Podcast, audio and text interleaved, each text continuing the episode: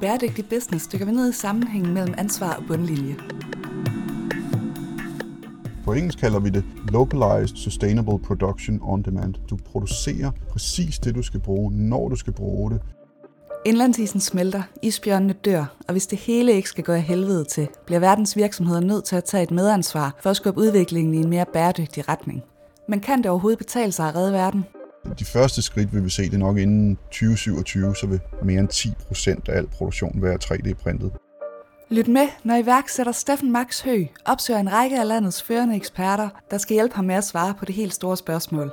Kan man tjene penge på at være en ansvarlig virksomhed? Man har bare svært ved at leve videre i en lineær verden, når man forstår, hvordan den virkeligheden er. Ikke? Hej og velkommen til Bæredygtig Business, podcasten, hvor vi undersøger, om virksomheder kan tjene penge på at tage et socialt og miljømæssigt ansvar. I dag har vi en ekstra lille episode. Vi har nemlig været så heldige at fange Erik Thyrmer, direktør i Thyrmer Tools og medlem af regeringens Disruption Råd, efter han forledet holdt foredrag i Aarhus. Thyrmer Tools har netop i samarbejde med Apple og SAP præsenteret en app, der bogstaveligt talt kan se igennem vægge.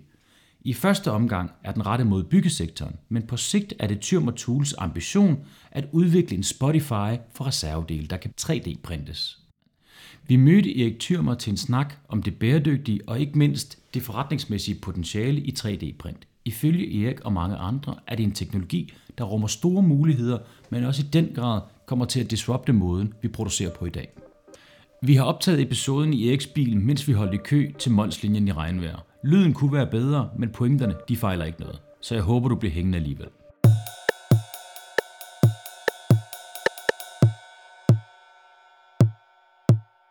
Hej Erik Thyrmer. Hej. Tak fordi, at øh, vi må lave den her podcast med dig. Nu har jeg jo lige haft fornøjelsen af at være til øh, foredrag med dig i Aarhus, og så kunne vi lige nå at fange dig, inden du skulle afsted på, på færgen. Fordi at øh, vi har jo talt sammen i telefon for lidt tid siden, men jeg tænkte, øh, skulle vi ikke prøve at starte lidt med at lige høre, hvem du egentlig er? Fordi det er jo ikke alle, der kender dig 100%. Jo, lad os gøre det. Hvem er jeg? Altså, jeg hedder jo Erik Rosenvingen og bruger primært Erik Tyrmer, fordi det hænger sammen med firmaet Tyrmer Tools. Jeg tror altid, jeg har følt mig sådan lidt utilpasset og haft svært ved at finde ud af, hvad jeg var for en. Det er sådan meget faktisk, da iPhone'en kom ud, så begyndte jeg ligesom at finde ud af, hvad jeg var for en. Det hang, hang egentlig meget sammen. Så. Da iPhone kom ud? Ja, så de sidste 10 år. Jeg tror primært, det var, at det var svært for mig på grund af ordblindhed at, at læse. Så lige pludselig, så kunne jeg jo jeg kan læse syv bøger om, om måneden nu. Hvordan er, jeg du, egentlig- til dem. Hvor- hvordan er du egentlig kommet igennem det her med at være ordblind? Fordi det er jo nogle ret bemærkelsesværdige ting, du har lavet, men øh, det kan da ikke have været helt nemt som ordblind. Og jeg har en teori om, at jeg har også læst mig til det selvfølgelig, men lyttet mig til det, øh, at øh, der er sådan en eller anden ting, der sker for øh, halvordblinde, at de, de, de, de, ser verden meget anderledes på grund af, at de bliver nødt til, hvis de overhovedet skal prøve at skrive noget, så bliver de nødt til simpelthen at bruge nogle andre dele af hjernen. Så jeg tror det. Men jeg følte mig meget, altså jeg følte meget, i mange år følte jeg mig meget forkert. Altså det er ligesom, hver gang jeg så noget og troede, det var sandt, så virkede det som om, at min omverden ikke mente, det var sandt. Øhm, så der, så i forbindelse med det der med at kunne lære mig selv nogle ting, og, og kunne, det var meget stort for mig at få lov at være på Singularity University, der, der mødte jeg min, min familie.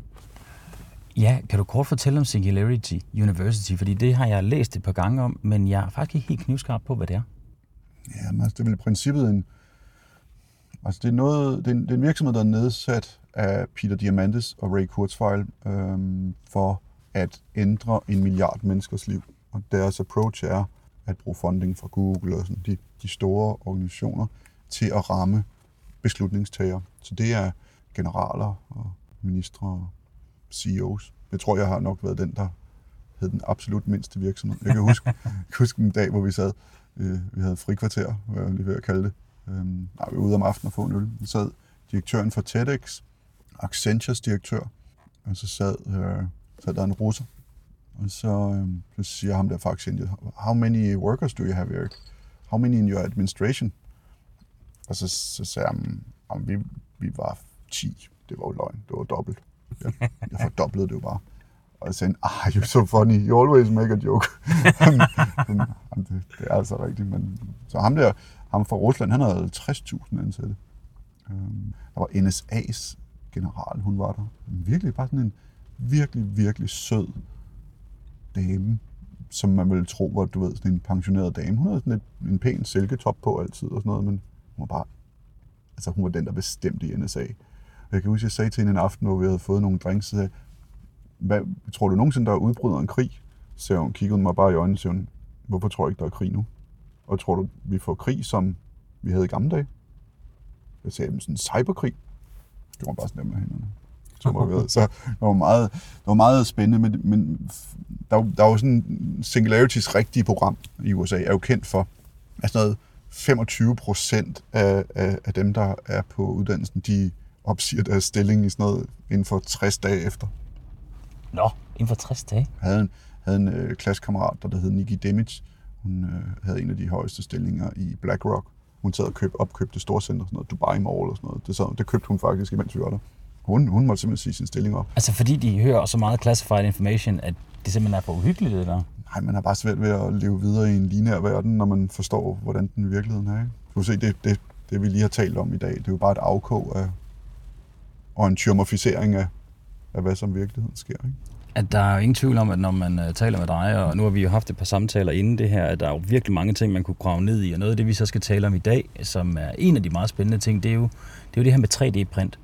Fordi at øh, bæredygtig business handler jo meget om, hvad er der af muligheder i forhold til at tjene penge på den her grønne omstilling, der kommer ud, hvordan kan vi gøre noget godt, og samtidig tjene nogle penge. Og så talte vi lidt om 3D. Vil du ikke prøve at folde hele det her Tyrm og Tool og 3D-print øh, ud? Hvad er det egentlig, det kommer til at have af impact i verden, og hvad kommer der til at ske ifølge dig?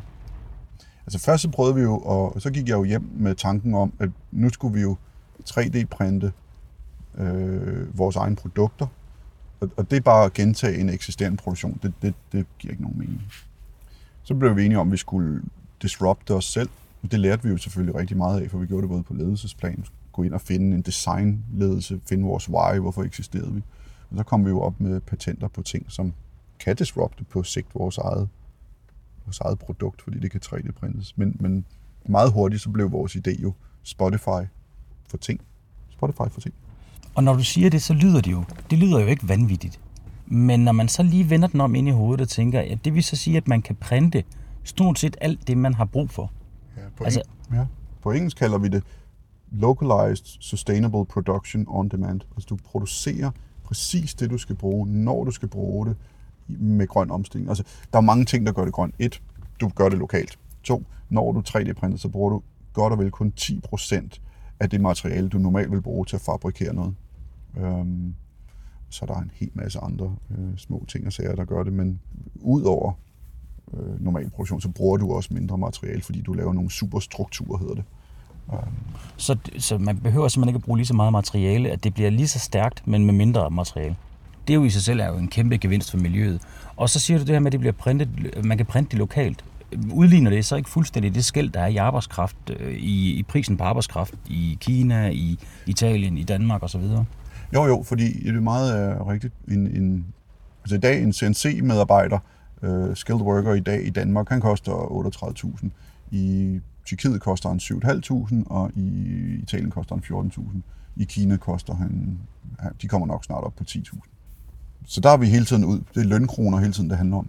Når du 3D-printer, så er, så er det maskinen, det handler om, og ikke operatøren.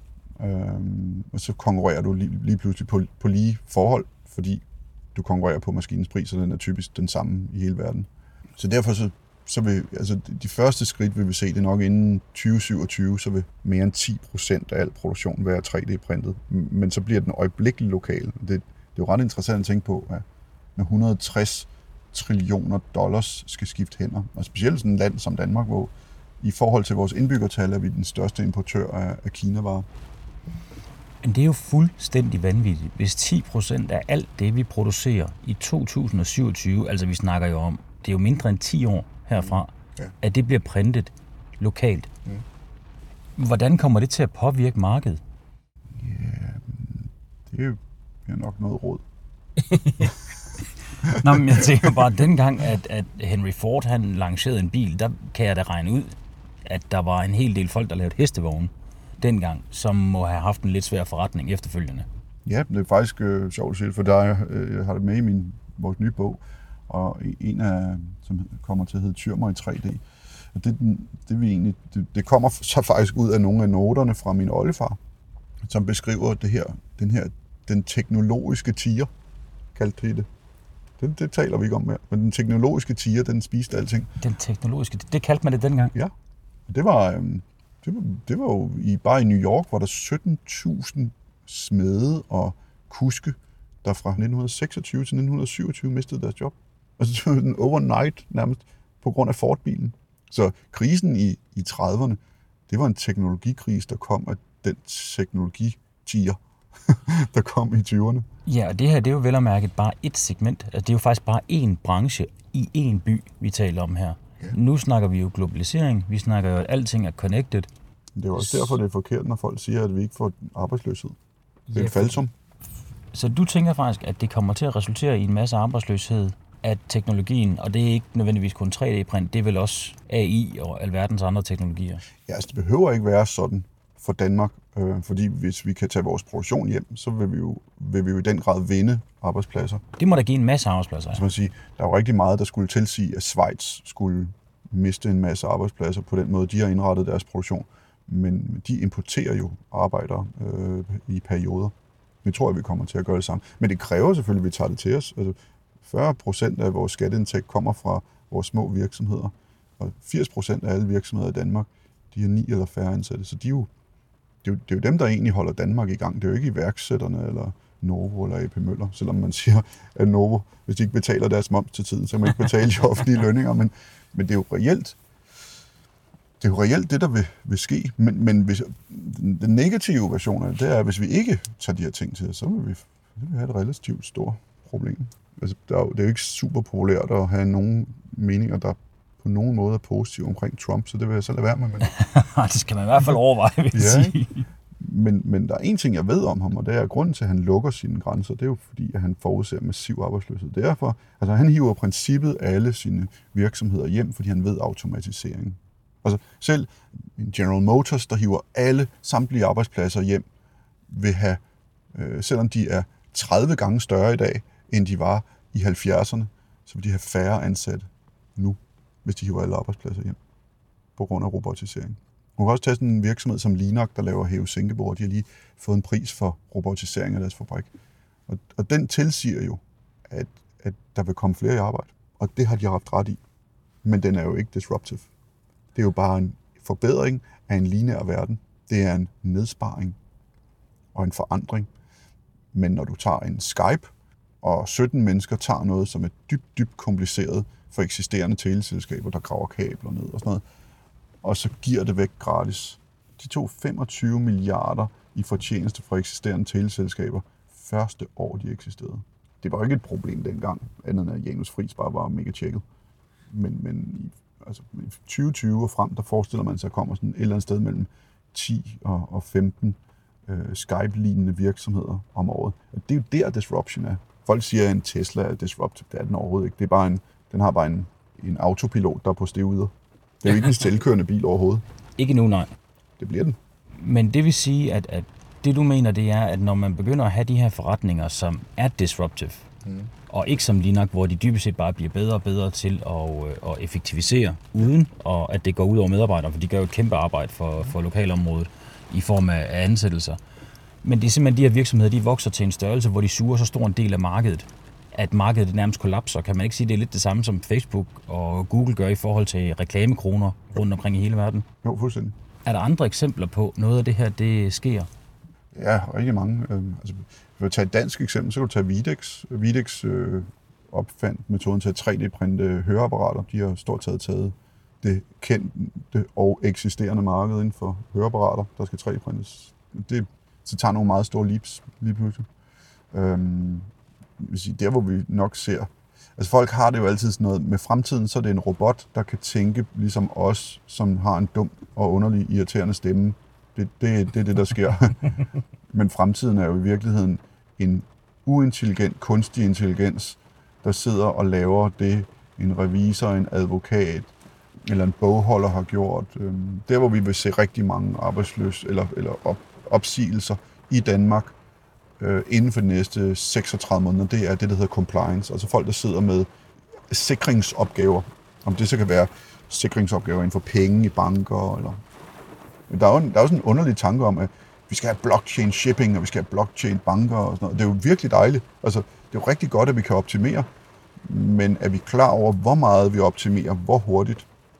Vi glemmer jo, at når en, kunstig, en rigtig kunstig intelligens, altså når en kunstig intelligens bliver ligesom os her i bilen, når vi går ud fra, at vi, vi er helt almindelige mennesker, ikke? Jo.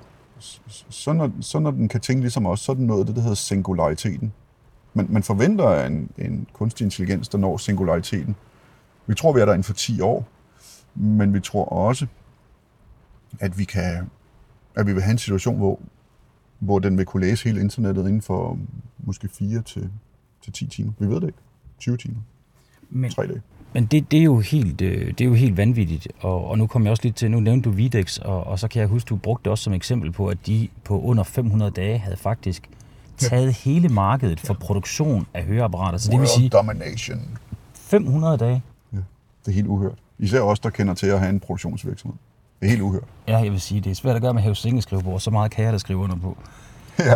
Men hvor er vi hen med teknologien lige nu? Altså, hvad kan lade sig gøre med 3D-print? Jeg er simpelthen svært ved at forstå det inde i mit hoved. Hvad kan printes? Hvad Altså, kan det, ikke printes? det, der sker nu, tager meget komplicerede ting. Det mest komplicerede, du kan lave, det er motordele og gevindværktøj og bord og sådan noget, som vi laver. Fordi det er, det er noget, der bliver udsat for rigtig meget stress, for eksempel bremseskiver. Øhm, vi er der, hvor uh, virksomheder som os, der er langt fremme, vi vil inden for næste 24-36 måneder, så vil vi selv i vores egne virksomheder kunne producere det. Så går der øh, et antal år, og så begynder vi at tage ting, som er irriterende at have på lager og producere dem. Inden for omkring 2025, så vil grossisterne, Amazon, Lemmy Møller, Sandestol, Berner, Grene, Vyrt, Solar osv. osv., øh, også håndværkervirksomheder, så vil de begynde at have printer stående på deres centrallager. Og så begynder de at printe 40% af longtail-produkter, altså ting, der ligger på lager for længe. Hold kæft, det er smart. Derefter, det er omkring 2027, og det ved vi ikke helt, hvordan det vil se ud. Øh, og vi vil formentlig også have en relativt stor økonomisk krise i forbindelse med det her, fordi så flytter printerne ud i afdelingen. Bare tag sådan en som A.O. Johansen. Øh, relativt ukendt virksomhed for mange mennesker. Den har øh, 50 afdelinger i hele Danmark. Lemmy Møller har 49 afdelinger. Så kommer printerne derud. På det tidspunkt så har man behov for en platform, hvor du simpelthen bare downloader eller betaler køber for at få produktet til din printer og levere. Men så sker der noget meget, meget underligt i 2030. Så flytter printerne ud til slutbrugeren. Og det er der ikke nogen, der kan forudse, hvad det betyder. Så slutbrugeren, det vil sige, på hjemme på mit køkkenbord, når jeg så har smidt låget væk til den her syltetøj, som jeg formentlig stadig skal have, mm. når jeg er 60 år, eller hvornår det nu er, så kan jeg printe det låg. Er det sådan, det skal forstås? Jeg tror personligt tror jeg ikke på printer i hjemmet, men, men øh, en, en lille smedevirksomhed eller en lille robotvirksomhed, eller hvad for et type virksomhed vi har, altså selv meget små virksomheder vil have adgang til det her. Så du vil manifestere præcis det, du skal bruge. Øh, da jeg startede min første virksomhed for 20 år siden, der tog det mig øh, over to måneder, før jeg kunne sælge mit første produkt. Vi lavede en test med vores elever forleden dag, om de inden for 24 timer kunne gå fra idé til første salg på Amazon, og det kunne de. Så man kan sige, det samme vil ske inden for produktion. Du vil, du vil kunne få en idé til en robot i 2030, og så vil du have printet og produceret delene inden for 24 timer og have et færdigt produkt. Det er jo en helt ny verden. Altså, der ligger jo et hav af salgskoncepter derude. Der, der vil jo være massiv øh, død af virksomheder, som, øh, som producerer på den helt klassiske måde. Og så vil der være nogen, der kan rykke ind og tage et ret stort område. Kan du fortælle mig lidt om, øh, om øh, den her app, I lige har lanceret? Ja, vi har indgået et, et partnerskab med Apple og, og SAP, og øh, vi kalder den Tyrmer X-Ray App. Så i princippet det, den gør, det er, at en håndværker eller vores slutbruger, øh, de kan nu se igennem en væg og se, om der er vandrør og elledninger, så de ikke borer ind i det. Så kan de også øh, se deres øh, via øh, Internet of Things, der kan de sætte nogle små dioder på deres produkter, og så kan de se, hvor meget de slider dem. Der er en gamification. Der er en masse ting, som gør det let. Men en af de vigtigste ting, den kan, det er, at det er vores første skridt mod en Spotify for reservedel. Den kommer i princippet til at kunne... Altså lige nu, der kan den... Vi, I går på scenen, der 3D-printede vi en ravpluks, imens vi præsenterede den, og da vi var færdige med at præsentere den, så var ravpluksen printet. Um, så da I lancerede jeres app i går sammen med SAP, ja. øh, der printede I en ravpluk, altså i det øjeblik, hvor du Ja, stod vi og lavede scannede væggen, og så fandt vi ud af, hvor vi kunne lave hullet på væggen. Og så fandt vi ud af, hvilken slags ravpluks, der skulle bruges i væggen. Det fandt den kunstige intelligens ud af, eller machine learning hedder det. Og så øh, swipede vi den bare over. til printeren. Så, så swiper du bare og siger, der er en lokal printer der, hvor du print på den. Så din vision, det er at lave en virksomhed, ja, en, en Spotify for reservedele? For ting. det er jo helt... Vil du have en pille? Vil du have et beslag? Vil du have en havelåg? Jamen, hvad kan have nogle man... nye briller? De er jo et pæne, dem du har, så skal du ikke, men Mange tak, men det kan godt være, at jeg skal have overvejet at få på ny, hvis de kan blive printet. Men hvad kan man så ikke kan man. printe? Er der noget, man ikke kan printe? nej. Eller også sådan lidt Men, teknologi? men, der, men der er mange ting, hvor man siger, det giver ikke mening endnu. Altså for eksempel printe kød, der, der er vi ikke helt endnu, men vi er på vej derhen. Printe, øh, printe gevindværktøj, det er svært. Det er svært at lave skæret. Altså, det er svært at printe en saks, men vi kommer derhen. Der er øh, virksomheder lige nu, der forsker i at, at printe øh, mikro nano, hedder det. Det vil sige, at du, altså de har faktisk, de lykkedes dem, på et menneskehår har de printet en, øh, en, en kvindelig model, der står sådan her med armene. Det lyder jo fuldstændig vanvittigt. Kan du forstå, at folk de bliver bange, når de hører sådan noget her? Jamen problemet er, ja, det kan jeg godt. Men nu er jeg jo, ja, jeg blev, der sker, man har noget, der hedder en, en hype scale, man går igennem på Singularity. Og i starten, der er man bare, man er helt oppe at ringe, og man bare, det er så fedt. Og så bliver man så deprimeret. Altså de har sådan simpelthen en periode i uddannelsen, hvor alle bare har lyst til at gå ud og hænge sig på toilettet. hvor de holder meget øje med en, faktisk. Og selvfølgelig er der ikke nogen, der har taget livet af sig selv, men man bliver virkelig, altså fordi man bliver bare, man er helt afklaret med, den der virksomhed, man har derhjemme, den kan du godt skylle ud i toilettet øhm, og så kommer man om på den anden side, hvor man siger, hey, hvad er der af muligheder? Og der findes faktisk øh, et meget kendt fænomen. Fra Stanford og fra Singularity, der er der to typer. Der er de 5%, der går hjem og siger, det her, det er løgn og bedrag, og så er dem, der går ud og forandrer verden. Og heldigvis er der 95%, der forandrer verden. Jeg kunne lov for det. Vi kunne tale i meget, meget længere tid end det her, men desværre så skal du nå en færge. Altså, man kunne jo virkelig lave en, en hel del med dig omkring alle de her ting. Altså, der er jo hele det der dystopiske univers, ikke? Altså, jeg, jeg oplever jo ikke verden som dystopisk, men det er sådan lidt, hvis du er ligeglad med dit parforhold, så vil det jo gå i stykker. Og så kan det blive et dystopisk parforhold. Men det kan din virksomhed også. Og det kan din kommune også, dit samfund, dit land, din jordklode. Så det er jo sådan lidt, om vi vælger at vil gøre noget. Det, det synes jeg, vi gør. Jeg synes, det er helt enormt så meget, der sker derude. Jeg sad i Bruxelles for nylig, og så spurgte jeg sådan, oh, so what do you do about disruption here? Sådan, what? Disruption? What is that? Så var en italiener, der sagde, oh, I know, disruption is like uh, Napoleon. Jeg sagde, yes, so lot like Napoleon. øhm, men vi er meget langt fremme i, i Danmark. Men vi er måske også dem, der er mest udsatte, fordi vi er meget udsat på vores lønkroner. Hvis, hvis du tager en Uber, en Airbnb og sådan nogle ting, ikke? de vil jo altid, så når du laver en teknologi, så vil den jo altid gå efter der, hvor der er flest penge. Sidder ikke folk på Handelshøjskolen og siger, nu skal jeg sgu ud og lave mig en øh, 3D-printet gevindvirksomhed. Men hotelværelser og biler, og sådan, det, det er del med noget, der er penge i. Og, og derfor så er der sådan en, en interessant notion i, at det vil ramme alt, men det vil jo altid ramme der, hvor der er flest penge at tjene og flest penge at spare. Og man må jo indrømme, at i Danmark, på grund af vores, på grund af vores relativt høje skattetryk, så har vi nogle meget høje lønninger. Det er vel nok der, hvor, hvor jeg føler, at vi er mest udfordret. Men det er også der, hvor vi kan tage mest til genmale, fordi vi, vi er enige om det kollektivt i samfundet. Det eneste, der ikke er enige, det er fagforeningerne og politikerne, fordi de kan ikke lide at sige det.